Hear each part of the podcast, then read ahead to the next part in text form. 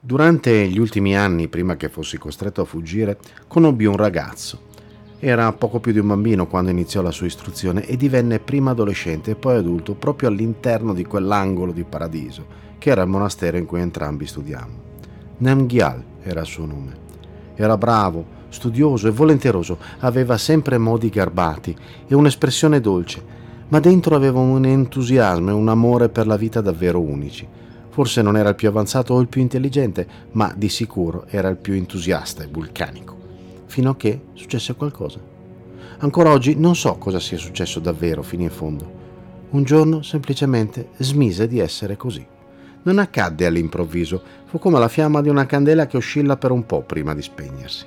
Lentamente, ma inequivocabilmente, la fiamma iniziò a oscillare, a non essere sempre così bella e fulgida come sempre per brevi momenti prima, ma poi sempre più frequenti e lunghi, la fiamma iniziò a rimpicciolire, a diventare sempre più sottile, fino a che un mattino, in cui il freddo sembrava voler essere più tagliente del solito, essa lo lasciò.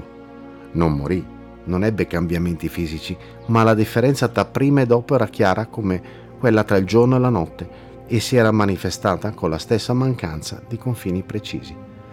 Quando chiesi al mio adorato maestro la ragione di un sì terribile cambiamento, lo vidi per la prima ed ultima volta esitare nel rispondermi. Stette per molto tempo in silenzio, fermo, nella bruna del mattino, poi, scuotendo appena la testa, così mi disse. Noi nasciamo con una certa quantità di voglia di vivere. È come un regalo con il quale veniamo al mondo, la nostra dote nello sposare la vita. Possiamo spenderla con attenzione, attendendo che una nuova voglia sostituisca la vecchia consumata prima di usarne dell'altra. Oppure possiamo usarla tutta senza preoccuparci della fine che fa. A volte capita che qualcuno la usi addirittura tutto in un unico, luminosissimo istante. Si può fare, ma bisogna fare attenzione per cosa la si usa.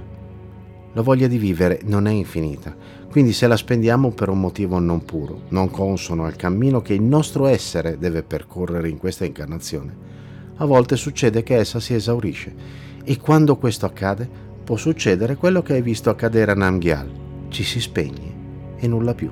Non sempre si può di nuovo riempire le stive ormai vuote. Per questo, mio amato T, ti prego di non perdere mai il controllo sul tuo entusiasmo. Ricorda sempre di riempire costantemente il tuo serbatoio con tutta la voglia di vivere che puoi. A quel punto il maestro mi si avvicinò e per la prima volta da quando lo conoscevo mi abbracciò. Quando sciolse l'abbraccio si discostò un poco, mi afferrò per le spalle e mi fissò per qualche istante. Quello che sentii non è descrivibile con le parole, fu come se avessi posato gli occhi sul mare o direttamente nel cielo. Fu solo dopo molti anni che compresi che in quei brevi momenti mi aveva dato l'accesso alla sua personale scorta di voglia di vivere una scorta a cui ancora oggi attingo quando sono troppo stanco o triste per andare avanti con le poche forze che ancora mi sostengono. Una scorta senza cui non ritengo sarei riuscito ad arrivare fin dove mi trovo ora. Le sue parole di quel giorno non mi abbandonarono mai.